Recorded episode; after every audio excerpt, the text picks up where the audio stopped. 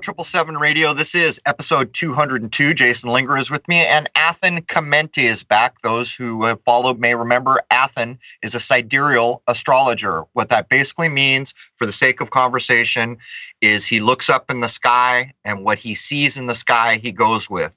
No calculations to move it to some other configuration. Um, but before we jump in here uh, on, and some followers have been uh, mentioning this, which is a good thing.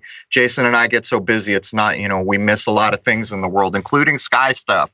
Uh, on February the 18th, in the AM, in the daytime morning hours for most of us in North America. And if you're not in North America, you got to bust out Stellarium to look up what I'm about to tell you there's going to be what I call an occultation of Mars, which simply means that the moon will go over, and for sake of conversation, or Mars will go behind the moon. Um, don't hold me. You understand what I'm trying to describe here. Now, for people who followed a long time, you may recall that based on research that I did, that is, you can't really look up anymore, there were a bunch of royal astronomers back in the day who claimed when the moon was new or young, it's see through. They used examples with Jupiter and other things. These people were defamed for reporting these ideas, and there were a number of them. And again, they're very difficult to look up now. This is not the perfect conditions, but if we were not moving towards new moon, and but but away from new moon, they would be damn near perfect conditions. My point here is go out and film from between 6 a.m. and 10 a.m. for most of us in the United States, Mars going behind the moon. Um, and get a good close shot on it. This is not one of those times you want to get as close as you can, and you got to have good focus. Um, this is not one of those times when you want to back off the moon in full frame. Whatever your system is, a P900, a P1000, a telescope, you'd like to be right in on the action as Mars goes behind, as it travels behind, and as it pokes back out the other side. Um, and again, I, would be very surprised if there was any report of a see through moon under these conditions, but you never know what you don't know. Anyhow, that was a mouthful. Welcome, Jason. Good morning, Crow. So, have we anything? We are so far ahead. I'm reasonably sure we have nothing for the intro. but let, let's maximize. We've had Athen waiting here for a while. Welcome, Athen. Hey, guys. Thank you. Thank you again for having me. So, we wanted to catch up with you again because as I took a break from my research, I have like a stack of books that I'm trying to get through that is keeping me ridiculously busy, um, trying to ever push the boundaries. Uh, but as I took breaks, man, 2020 is going to be a big year for events in the sky, isn't it? Yeah, yeah, definitely. It's already started too with uh, Saturn conjunct Pluto. Uh, for those of you know, this kind of restructuring that's going to start to happen and will probably be quite significant next year too. Once we have these planets go into Capricorn, which will be um, you know a lot of the systems and things like that. But yeah, things have started now with some restructuring, some transformations, and uh, hopefully some new beginnings that emerge for some new foundations from all this. Well, let's point out a thing or two about Pluto since we know after that fateful day back in 2001, Pluto actually got demoted by Neil My Booty Tyson or he was one of the people that helped demote it. Suddenly, it was no longer considered a so called planet. So let's point out to people that when the Titans in Greek myth were overthrown, the three brothers divided up the world. Zeus got everything, Poseidon got the oceans, and what did Pluto got? He got the underworld, maybe what we might call Hades. But can you just kind of redefine ideas around Pluto? Because I'm guessing since Pluto was demoted, there are probably people who pay little or no attention to it. Yeah. So uh, Pluto being the last planet we look at astrologically uh, speaking uh, in astrology, and, and that can represent these sort of cycles and themes in our life, uh, does specifically deal with transformation. Um, a kind of analogy of that is, is if we do kind of take Pluto to be the um, kind of ruler of the underworld or afterlife or this kind of a thing, um, it represents this kind of passing through kind of energy. Like if, if there is you know, birth on the other side of death, if there's this kind of um, afterlife, so to speak, then Pluto would have to pass through essentially.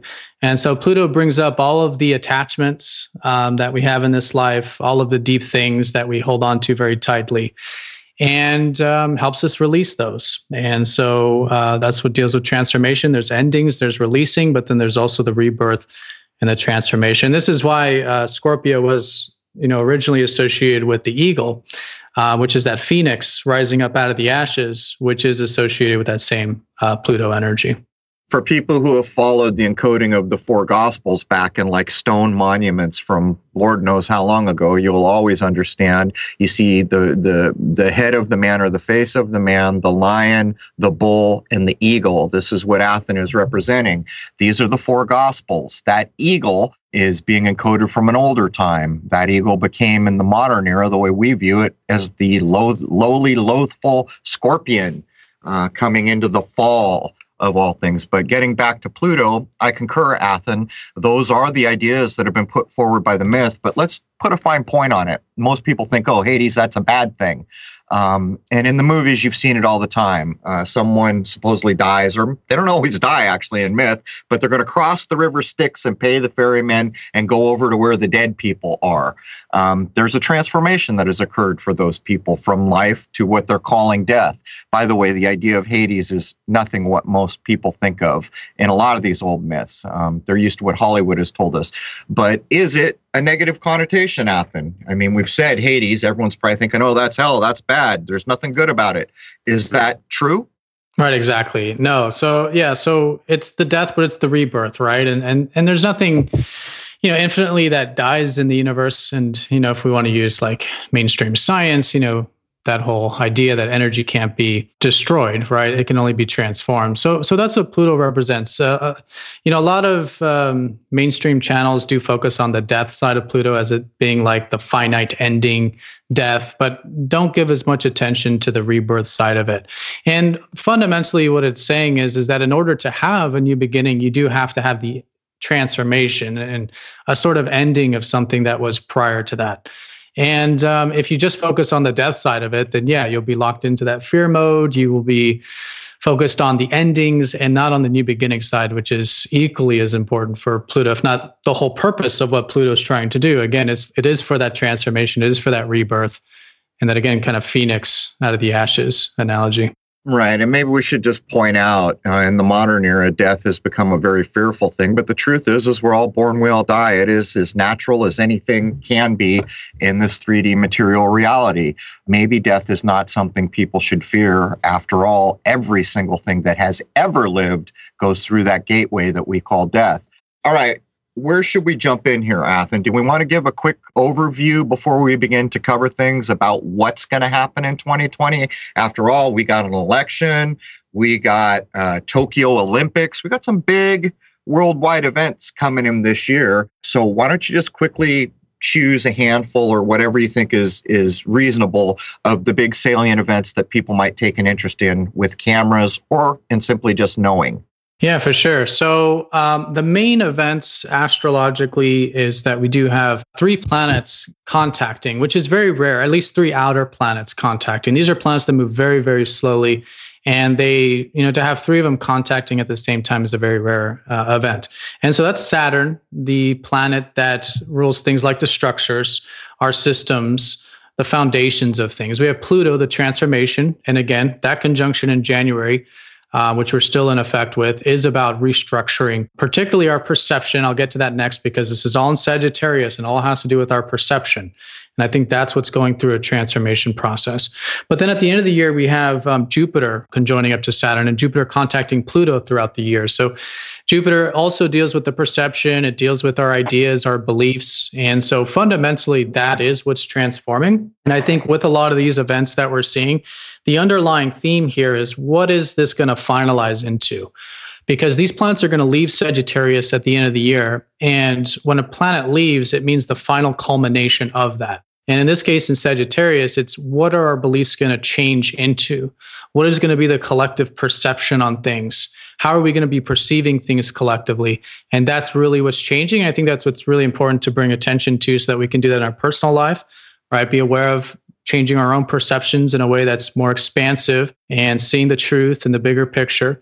Um, and then also, there might even be some things going on collectively, maybe with the elite who are again using this astrology to again change our perception and kind of control that perception through this restructuring process. Right. You know, if I could put a, a wish or a dream under the wish tree, I would hope for fear going away. So much fear all the time Um, I could make endless puns. Be careful when you look at the corona of the sun. Hint, hint, hint. What is it? Oh, that's crown of the sun. That sounds familiar. Yeah, all this fear all the time, uh, making people fearful. And I agree with you, Athen. Um, I, we can already see it. I can already feel shifts in what people email to me, what they're thinking about. Um, there is a consciousness shift going. And here we have the two big boys, the two big ideas, those two of the biggest luminaries, which represent big ideas. In myth, they were the big boys. You had Zeus and you had Kronos. And then we've got some change to go along with that. There was something you said early on that I'd like to address real quick, and that was about the four gospels. So obviously that's a New Testament Christian reference. What would that have been before that? I guess I'm not following the thread exactly. What we're saying here is you can go to a lot of artwork, including in stone, and find the representation of the man, the lion, the bull, and the eagle. And these are, of course, in codes of the sky clock. But more so, I, I don't want to harm people's sensitivities here. I really don't. These things are undeniable. But what we're basically saying in this encode is we're talking about seasons. That's what I figured. Back in the day, seasons were all important. And even in the biblical scripture, seasons are all important. Book of John, verily, verily, I say unto you, he's talking about the spring. This is when things get planted. And back in the day, you had to plant on time. You know why? because when fall came, if you were not successfully harvesting, you were in big trouble. Because guess what? After the harvest, you ain't growing a lot of things until you get back around to spring, and yet you have to live. This is also the idea of the blood moon coming after the harvest. Now we got to kill things to eat. So those were the ideas, if that's what you were getting at, Jason. Well, I figure it was important to address because obviously astrology has been around in many forms long before the Christian religion was, and we just kind of glossed over it. I wanted to get that point made. Right. I, will just say sky clock. Every time we say astrology, we're we're taking a shotgun and loading it with all this baggage that word carries with it. That's why I use the word sky clock. There's never been a time in this world except for now, basically, when the sky clock hasn't been very darn important. So, anyhow, getting back to Athens. So, we need to point something out. You just talked about what's called the Great Conjunction, comes around every 20 years. There is a lot written on the fact that this happens once every 20 years, which is almost like saying once every generation. Some people uh, mark a generation at 20 or 25 years. This is this is pliable. You see all kinds of descriptions, but I think it's an apt one. So a person who lives their life up into older years might see three or four of these if they're fortunate. But the point, this one is on a very special day, isn't it, Athen? It is on the winter solstice. And should we take a minute to point out why that's a big deal? Uh, should we point out, for a layman's view, why a solstice is important? These kinds of ideas. Uh, I'm sorry. What's the uh, what's the event that's happening during the solstice? The Great Conjunction happening on December 21, happening on the solstice. Which luminaries? Uh oh, am I messing up here? I'm busting open a thing because you're making me nervous, thinking I didn't do I my mean, homework. We have I'm an eclipse. I'm, well, we have an eclipse at the summer solstice, an annular solar eclipse, but that's not for everybody. Um, I don't think we have a view of it here in the United States last time I checked. I'm referring to what's called the Great Conjunction of Saturn and Jupiter. Oh, Sat- right. Okay, Saturn, Jupiter. Yeah, yeah. So the uh, let's see, conjunction there will be yeah December twenty first. All right. Okay. You're making me nervous there that uh, I had not I corrected. I've been I've been working on that assumption a while, and to me, anything that happens on a solstice or an equinox has added import. Yeah, no, it definitely does. It definitely does. I just wasn't sure what what uh, what you meant by the Great Conjunction, but now I got Make, Saturn. Making me second guess myself there. Go ahead. yeah. So um, so yeah. So these two planets, they're polarities to each other. So these two luminaries, and so if we look at the size of these uh, luminaries in the sky and where they would be kind of operating, is they they operate in the same kind of sphere. So Saturn deals with contraction, and like I was saying, that's the foundations um, that we're building. It deals more with the physical earth, third dimension kind of stuff.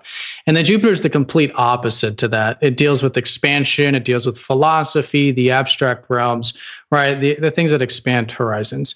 So, yeah, when these get together, it becomes very, very uh, constructive because these two, you could say, are kind of like the creators of the universe in a sense. And that's where a lot of like what you're saying in the uh, Greek mythology, in the sense of like there's certain time periods, right? Like Kronos had his time period, um, you know, for a very long time, and then it you know came to Zeus, and so Zeus had his time period. These these two sort of gods, so to speak, are considered the kind of overseer of all the other gods and um, they're the kind of significators of certain time periods of being under under Kronos or under um, in this case Zeus. So yeah, these two when they get together, they could be seen as like the manifestors of our reality, where Jupiter's the ages of philosophy, of higher knowledge, higher wisdom.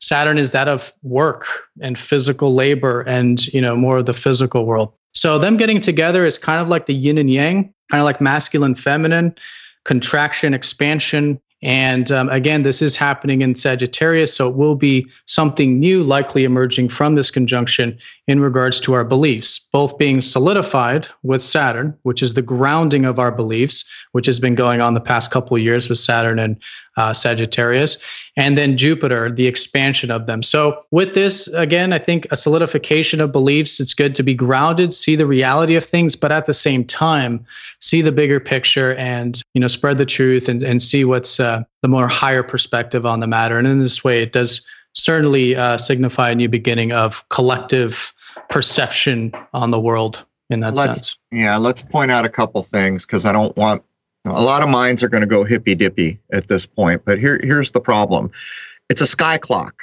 That sky clock does what it does, and to prove uh, in a meaningful way for the average mind that the sky clock is in fact marking points that matter. It is the sky clock that tells us when it's springtime, when it's summertime, when it's fall, and when it's winter when you're in California, those ideas don't matter as much per se to the average human life as when you're in Alaska, as a point I would make, but they do matter. And to take it a step further, to get a little more finite, you will find things like where I am, the horseshoe crabs come every year. That's because of the phase of the moon in a certain month every year. The Great Barrier Reef, said to be the biggest living organism that's ever put itself together in our world, spawns this whole massive structure spawns one night, and that is also to the sky clock, the moon partially, but that same month every year. It's undeniable what we're talking about here, but let's get just momentarily into why the low point of the sun that we call the winter solstice, that most of us this time of year we associate with Christmas, which is actually three days later in this part of the world. So if I was going to take a venture at describing why the solstice matters without getting all astrologically minded, I would say this. We have a year, and a year marks a very specific part of time. And how many people can argue that last year was different than this year? It was. Or for that matter, uh, not so much for some reason in the new millennium, the decades don't seem as distinct as they used to back in the 1900s. But it's a similar idea. So, from a layman's point of view, maybe you can think about it like this the sun hits its lowest point and you could make the allegory the sun has died and 3 days later it starts to rise again. What that actually means is the sun hits its lowest point from our point of view and then it begins to rise again 3 days later. What that actually means is as we go down the nights are getting longer, the days are getting shorter. As we hit that point, everything stops. Then three days later, guess what? The days start getting longer, the nights start getting shorter as we head up to spring. Now, there are people who will say, as people progress, like think of think of the time 1995 to the year 2012, how much human consciousness had really shifted and started to change and become more perceptive. So keep that in mind. As I say, there will pe- there are people that say the sun is the portion of the sky clock that represents what's coming next in the new year. Almost like when it goes down to the low point, this part of the program has come to an end. It's refreshing, being reborn, so to speak, just for the sake of language. And then the new influences for that year start up and then they start to pick up momentum all the way to the summer, high point of the sun, then they start to decrease all the way down to the 21st. So, what do you think, Athen? Was that a decent layman's yeah. description? That's how I see it too. Yeah. I mean, if we're going to have the beginning of, let's say, a year, I mean, it should definitely be on the winter solstice. It is the ending and also the new beginning. And we were talking about Pluto. And if there was a season that was associated with Pluto, this would be it. So it is the ending of the previous cycle or the previous year. And of course, the new beginning as well in that sense. Yeah. And the interesting thing too, like you were saying, so with Jupiter and Saturn getting together, usually conjunctions in the sky clock uh, signify new beginnings, anyways. And the fact that it's happening right on the solstice um, does signify this kind of um, new beginning. And again, in Sagittarius, I think it is about uh, the perception. And a very interesting thing about that as well is this is the time of Sagittarius, right? So the sun's going to be passing over here. Um, so if we look at, you know, it's the age of Pisces, for example. So Pisces is the sign that's uh, that the sun's in during the spring equinox. Uh, the sun's in Sagittarius uh, during that um, winter solstice right now. And so, um, in this sense, it's the time of Sagittarius. It's getting activated in sense of new beginnings with this uh, great conjunction. Yeah. All right. Well, here's a point where we need to bring up a thing that's going to be touchy. And I'll say it again I'm not trying to insult anyone's sensibility. I do research and I state what I think is correct truthfully. You don't have to agree. Um, you certainly don't have to agree. I invite you all day long to try to rip holes in the logic that got me to where I am. Truly. But here's part of the problem with the Great Conjunction. Everybody knows that pays attention to the sky clock that when Jupiter and Saturn conjunct, and by the way, hardly anyone's including Pluto in all this, which is a bit ironic since it got demoted by officialdom. You know, oh, that light's no longer in the sky, or we're going to call it something insignificant now. My point here is people who rearranged the sky clock based on the idea of the precession of the equinoxes to something that we don't see over our head feel like we're going into the age of Aquarius. And I'm sorry, I'm not with you. Not trying to insult you, but from the logic and the work that I have done, I think we can pretty much show that this is all going to happen in an earth sign again, not an air sign. You have to change what we see actually physically there over our heads for this to be true. And I would further remind everybody that the oldest accounts of how we determine an age that I have ever found say this Where is the sun rising on the day of the spring equinox? What constellation is behind the sun? That is the age you were in. Now, if you do that, you will see that we're firmly still in Pisces, probably for two, three, four, I don't know, a few hundred years, anyhow. But here's the problem we've demonstrated that the zodiac has been changed. And here's where a lot of people get upset. But I'm sorry, man. I did the research. I went back and got a map from the 1600s. I can prove that Libra was added into the zodiac. It did not always occur there. They cut off the claws or the sea laws of the scorpion to put in that justice symbol, Libra. And I attach it all day to Admiralty law. So the problem becomes for people who would like to get into this and argue it further how do we trust the boundaries? Well, from my point of view, we can't. But nonetheless, we have to have a conversation. So, Athen, anything you'd add to those ideas? The basic point I just made is from my point of view, this conjunction will not occur for the first time in thousands of years in an air sign. It will once again occur in an earth sign. Uh, fire, fire. So it'll the. Oh, uh, I, no, no, no, no. I'm sorry. Yes, but not an air yeah. sign. Not not in the earth sign that people think it is. Yeah, because in mainstream I'm, I'm hearing air sign from people. So the so in mainstream uh, astrology, they're saying that um, the Jupiter Saturn conjunction is going to be in Capricorn, uh, which is an Earth sign. Maybe they're tying it to the age of Aquarius. I'm not sure, but that's where it will visibly be in the sky. Boy, this, in Capricorn. Yeah, this. You know, I think I partially messed up what I just said. I'm sorry. Every time I start talking about Earth, air, water, if I'm if I'm not thinking very carefully, because it has to associate with some constellation. But I'm seeing people who get followed a lot saying an air sign. Capricorn, of course, would be an Earth sign. Capricorn, of course, would be the house of Saturn. Is that correct? That's that's exactly correct. Yeah. So so that that's the whole narrative. But the, the point I'm trying to make is what you do and what I do is we simply look up and see what's there and we go with that. We don't make any calculation to change it. And from my point of view, I don't see any reasonable reason to do that. And let me just state for the record, it's because I don't accept precession. I don't accept the description of precession. So we don't have to agree on that, but that's how I arrive at look, if I can see this is what's physically above me, that's what I'm going with. And I think that is the impetus behind a lot of sidereal. But I apologize. I kind of feel like I messed up that whole monologue. No, I mean, I think that's hitting the, the point is that uh, they're saying it's somewhere that it's not. And um, in this case, they're saying it's in what would be an earth sign, Capricorn, if, if you associate it with that. Um, but it is actually in Sagittarius. So it's in a completely different sign. And, and again, there's a big difference here because, you know, Capricorn is associated with completely different things than Sagittarius. Capricorn is much like Saturn, like the systems and structures, but that has more to do with the what takes time and patience and working hard and that kind of energy. Um, and that you could be you could associate that with Kronos energy, right? So Saturn, Kronos, Capricorn. We're in the constellation during the um, winter solstice here of Zeus, of Jupiter, of expansion, of beliefs, of our perspective.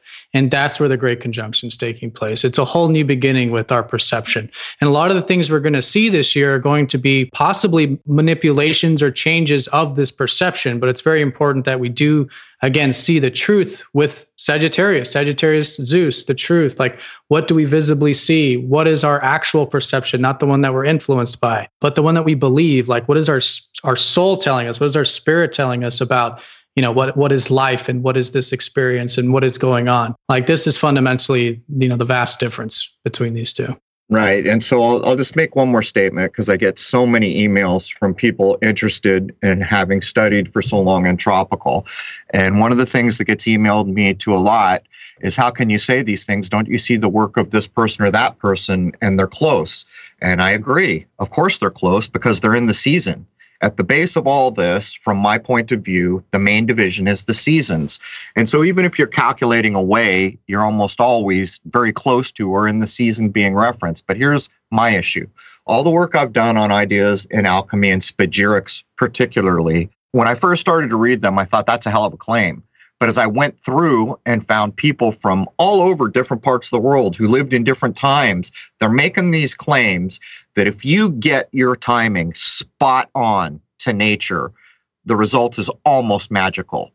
It's this special thing that a human being has because they have the divine spark to be able to go into nature, which is perfect from our point of view, and elevate it just a little bit more because we understand nature to the point where that sky clock is no mystery. The point I'm making here is do you want to be close or do you want to try to explore whether that spot on perfect target hit is damn near magical in its aspirations? That's where I'm coming from. I want to know is that true? If we understood all the way and we hit the nail right on the head, timed it perfect to the sky clock, to nature, when it's spring, we know right when it's spring. When we harvest this plant, we know right when to do it according to these old ideas. I want to know is there a significant difference between being in the ballpark and hitting it right on the head? And that's why I go down these roads. So, Athen, um, we've pointed out that the sky is going to be very interesting this year for two overarching reasons that poke right out. At the summer solstice, or the height of the power of the sun, the day before it begins to decline down towards winter, there's going to be an annular, what's called the solar eclipse. And by the way, I'll say it again the moon plays no role in eclipses. It's a thing called Rahu. It's a node covered in the Vedic ideas. I've proven that the moon plays no role in solar eclipses. But then again, at the other solstice, the low point of the sun, we have what's called the Great Conjunction, which some people find feel like it's almost like the definition of a generation coming every 20 years. Are there other events in and around these times that stand out as unusual for this year? Yeah, yeah. So the fact that again we're having that Saturn Jupiter right on the solstice and a total solar eclipse on uh, December 14th. Yeah, this is very very significant. And then like you mentioned Pluto being close by. So th- this is all like like you said, like in this sense like if we just take Saturn and Jupiter, yeah, it's like roughly every 18 20 years. Pluto and Saturn is one like every 36, 37 years.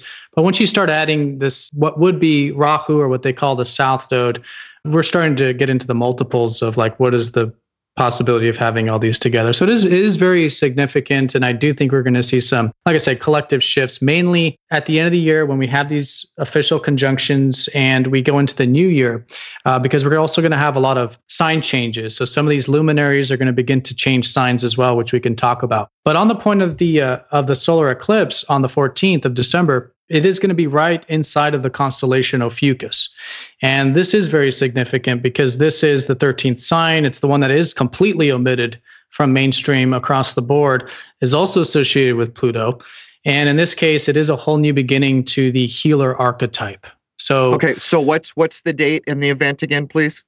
Uh, December 14th, solar eclipse in Ophiuchus is that a i didn't i wasn't even aware of this one. Uh, that tells you how how much i'm able to keep up these days. Is that a full solar eclipse? And is it visible in our part of the world? And i'm saying the united states is our part of the world. I'll have to double check where it's visible. I haven't checked that yet but the whole world will be under the influence of it at least again with the sky clock right? But yeah it will be uh, december 14th uh, for now, the whole world there. Now, let's just mention um, the annular solar eclipse that's occurring at the solstice in June uh, is not visible in the United States. But um, anytime an eclipse happens, there's this idea uh, that it's an unusual event and it's it has these effects. And here's the thing, and I'll remind everyone. I don't believe things just because I read or I told. I try to prove them or logically say this has merit. I was going back and forth on eclipses forever. The last full solar eclipse we had in, I think it was the 17th of 2017 and was it August? I don't know. I'm just pulling numbers out of my head, but everybody knows last full solar eclipse here. That's the last eclipse that I needed to prove the moon plays no role in these things. I proved you cannot detect the moon no matter what you do. And I did it across multiple eclipse. But I did another thing that day. Almost wish I hadn't, but I did. I have been a sun gazer just to put it out there. And I'll say it again don't go stare at the sun if you don't know what you're doing. You'll hurt your eyes. I'm not kidding you. Don't just start staring at the sun unless you know what you're doing.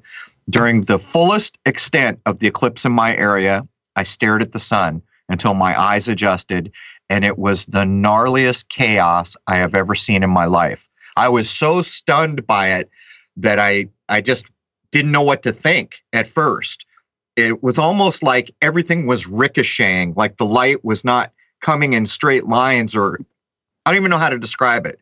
On a typical day of sun gazing, it is the polar opposite. It's calming, it's energetic, makes you feel purified and have energy. Sometimes your vision feels like it's improved on a normal day of viewing the sun, sun gazing on a sunrise or a sunset.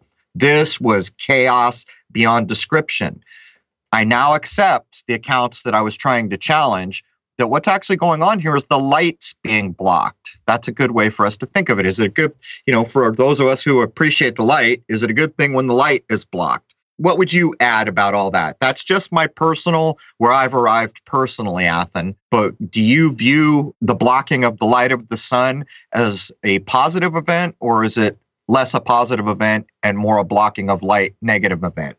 Well, I, I kind of have the view that you know everything in life is um, it has both polarities to it. No matter how you you know you can perceive something as positive or as, as negative, um, but it is definitely on the deeper side of things for sure. And the way I would describe it personally is that it takes you into the unconscious realms. Mm. So that is chaos, of course, um, and mm. that's you know collective unconscious, but it's also, you know, personal in our personal lives in certain areas, wherever it's happening, you know, in each of our charts and things. But yeah, it is.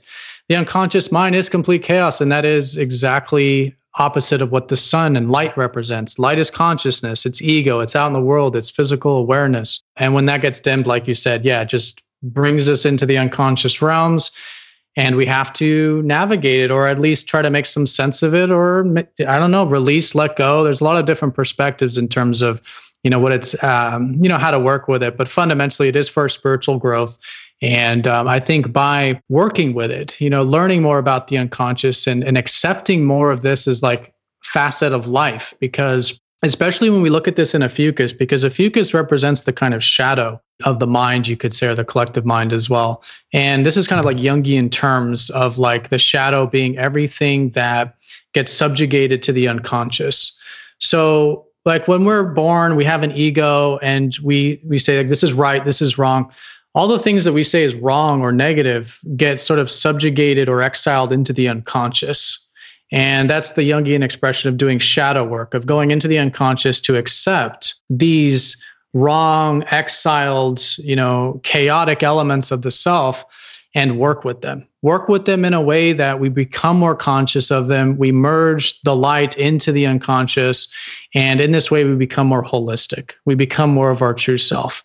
And um, that's exactly what I think eclipses are doing is bringing us into the personal and collective unconscious to again make sense with it work with it and really just accept whatever comes up as an aspect of life. Not that it's right but as an aspect of life that we can then work with that can then be manifested in healthy conscious and balanced ways. I'm glad you brought up the shadow ideas and i'll bring up a thing that's encoded all the time that very few people ever catch. It's the use of an umbrella which is a power symbol to start with. But how many people recall when you're looking at something like a so called lunar eclipse, uh, the shadow is called an umbra?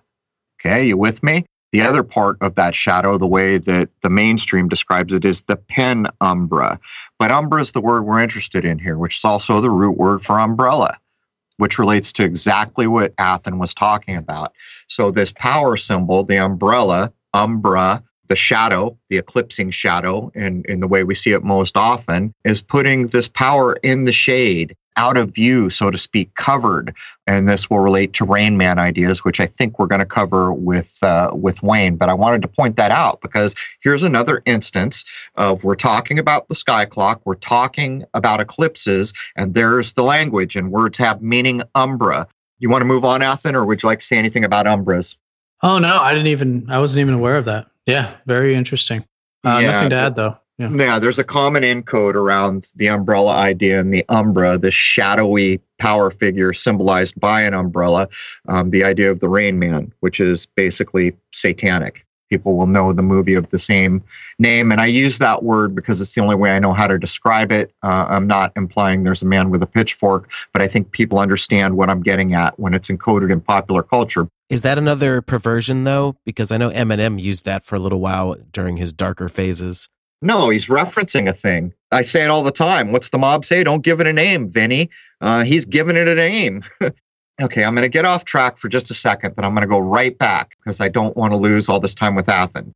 Every name used in this world has a meaning. And the way that name is used it's important and we've forgotten these things that's why there's 100000 davids in the united states no one's got a unique i'll just call it a moniker that's not right but people know what i mean um, there was a time when people got really more unique names if you look at the name rain used as a name it typically means gifts from above and other things. This is perverted in the use of Rain Man, and it is. It's a Luciferian kind of semi satanic usage. And I know everyone's going to be thinking about the old Tom Cruise movie, which they should, but I could right now, I'm not gonna because we're doing something else here, pop off something like 14 or 15 artists who have recently mostly in rap, a little bit in rock, have recently referenced the Rain Man coming to take over their mind, their soul, and their body. Eminem being one of them. But I'm stepping back. We'll cover that with Wayne or something because this relates to the work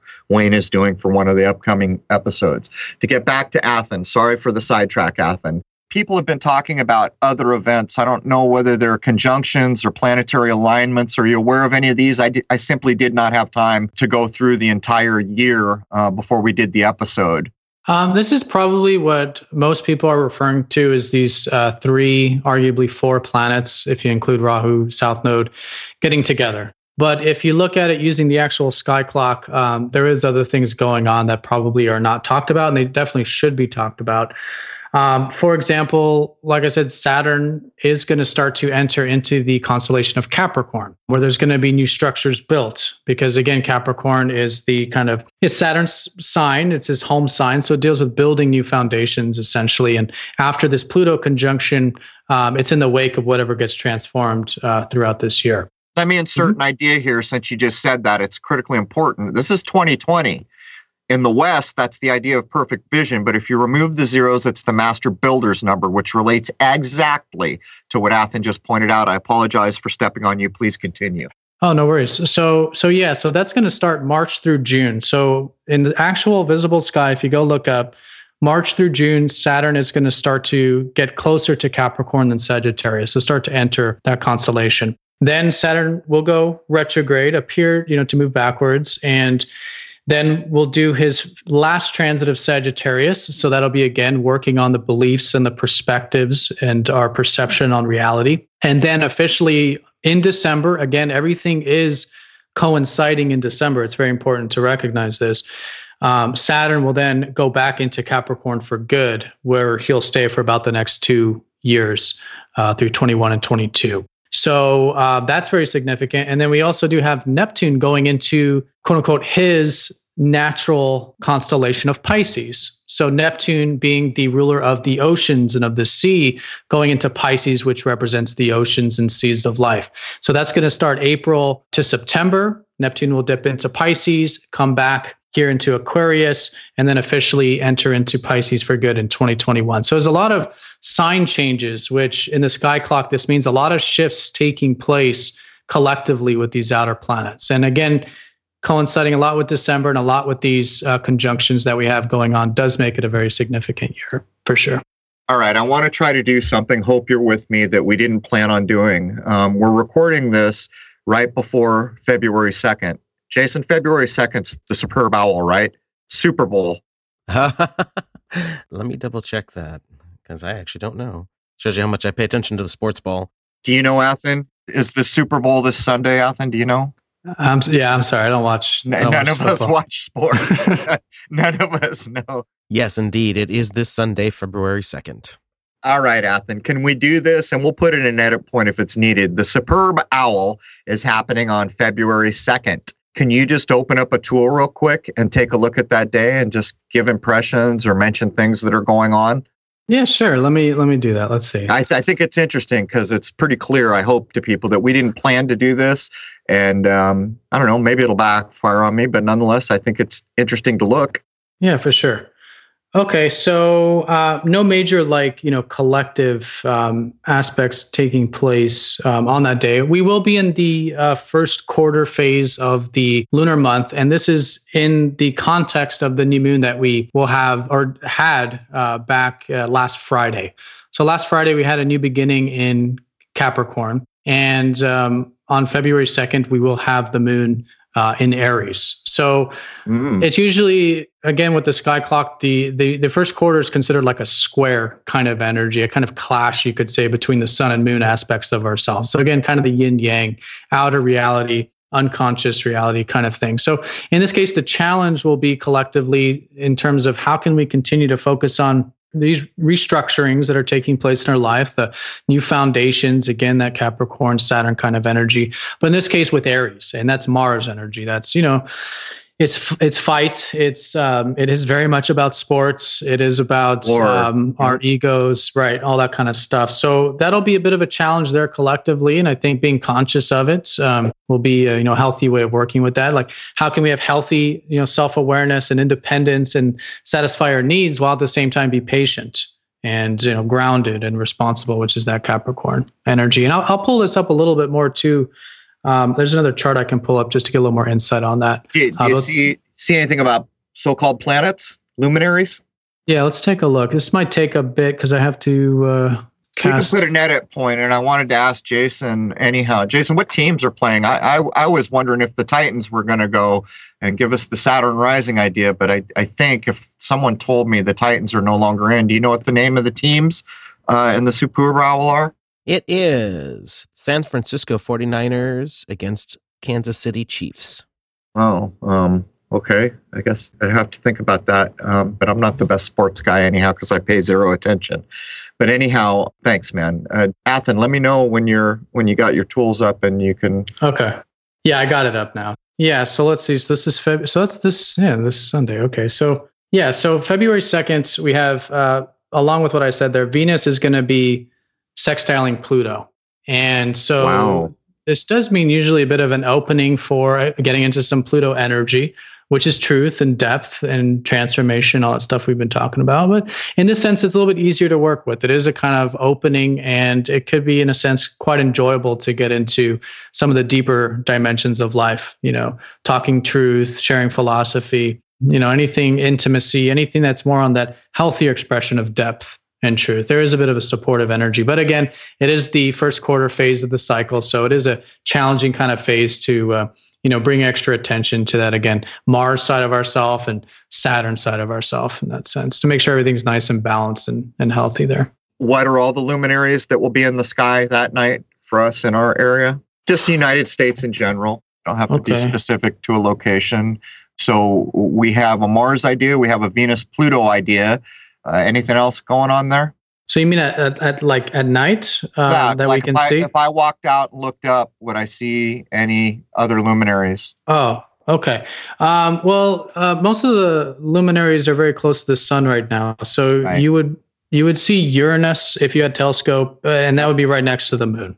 So you see the moon and Uranus in terms of luminaries. Yeah. Okay, so I wanted to. Do you have the ability to track a heliacal rise time for a given star? Uh, with your tools? If I asked you when Sirius or if Sirius is rising on that day, could you do it? Yeah, yeah, it'll take me a little bit. I got to pull up some other charts, but yeah, I could do that. All right, well, I'll talk a little bit about why. Sirius is the brightest thing in the sky, just so people understand some things about it. And when I say brightest thing in the sky, I mean brightest star. There are other things that are brighter, like a moon um, that's well lit, or Venus, or there's a few things, but it is damn bright and clearly the brightest of all the stars. It is a tied, supposedly, to the Egyptian religious, and the heliac rising of that star was encoding so much. There are people who have done work on the occult who will claim that what's being represented in your dollar bills all seeing eye, that, that bright star like shine behind it, is the star Sirius, the dog star that rises in the sky right behind um, Orion. You can look up the myth about Orion and, and the dog, Sirius. They will further say, some people who I admire the work they did, will say that every time you see a law enforcement officer with a five point star, that that five point star is representing Sirius. I have not taken the time to challenge these ideas. I respect the researchers that have put these ideas forward, or I wouldn't mention them here, though they do need vetting, which is why I'm asking Athen if he sees any connection on February the 2nd with heliacal rising. Actually, I looked all this stuff up a few days ago, but here, here's the problem. Like if I look up a luminary, it would probably stick in my mind, but a star, not so much, which goes to show you how I'm thinking about things. But you see anything, Athen? Yeah, so it's gonna be when it's rising. It's still gonna be um, the sun's still gonna be up in the sky. It's gonna be at um, about 3 p.m for uh, Eastern time. So for those on the East Coast, it'll be around 3 p.m. Um, but you wouldn't see it, I guess, because it's still, you know, the sun's still out. The, but if you use glare of the sun, yeah, if you use telescope, yeah. So let's let's be perfectly clear. What Athen just said is, yeah, it rises like all things do every night from our point of view, but the glare of the sun makes it invisible. Um, the point here is when we say heliacal rising of a star like Sirius, that would be, oh, look, it's nighttime, and look, this is the first time it's coming over the horizon at night when we can see it. But anyhow, um, we're probably running out of time in the first hour, Athen. Anything you want to get in before we ask you to identify your locations?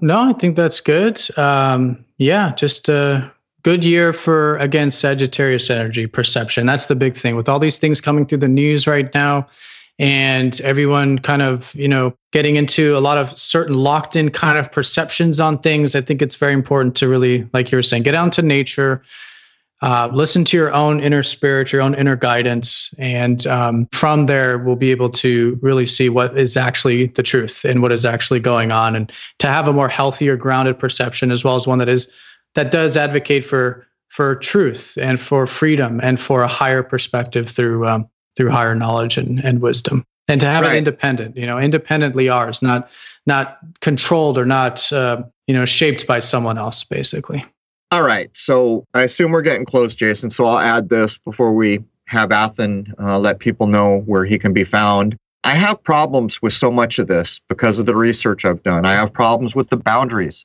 of the zodiacal constellations. But these things open up a can of worms, as I have pointed out a number of times in this first hour, for people who have put in a lot of effort studying. And it shouldn't be that way.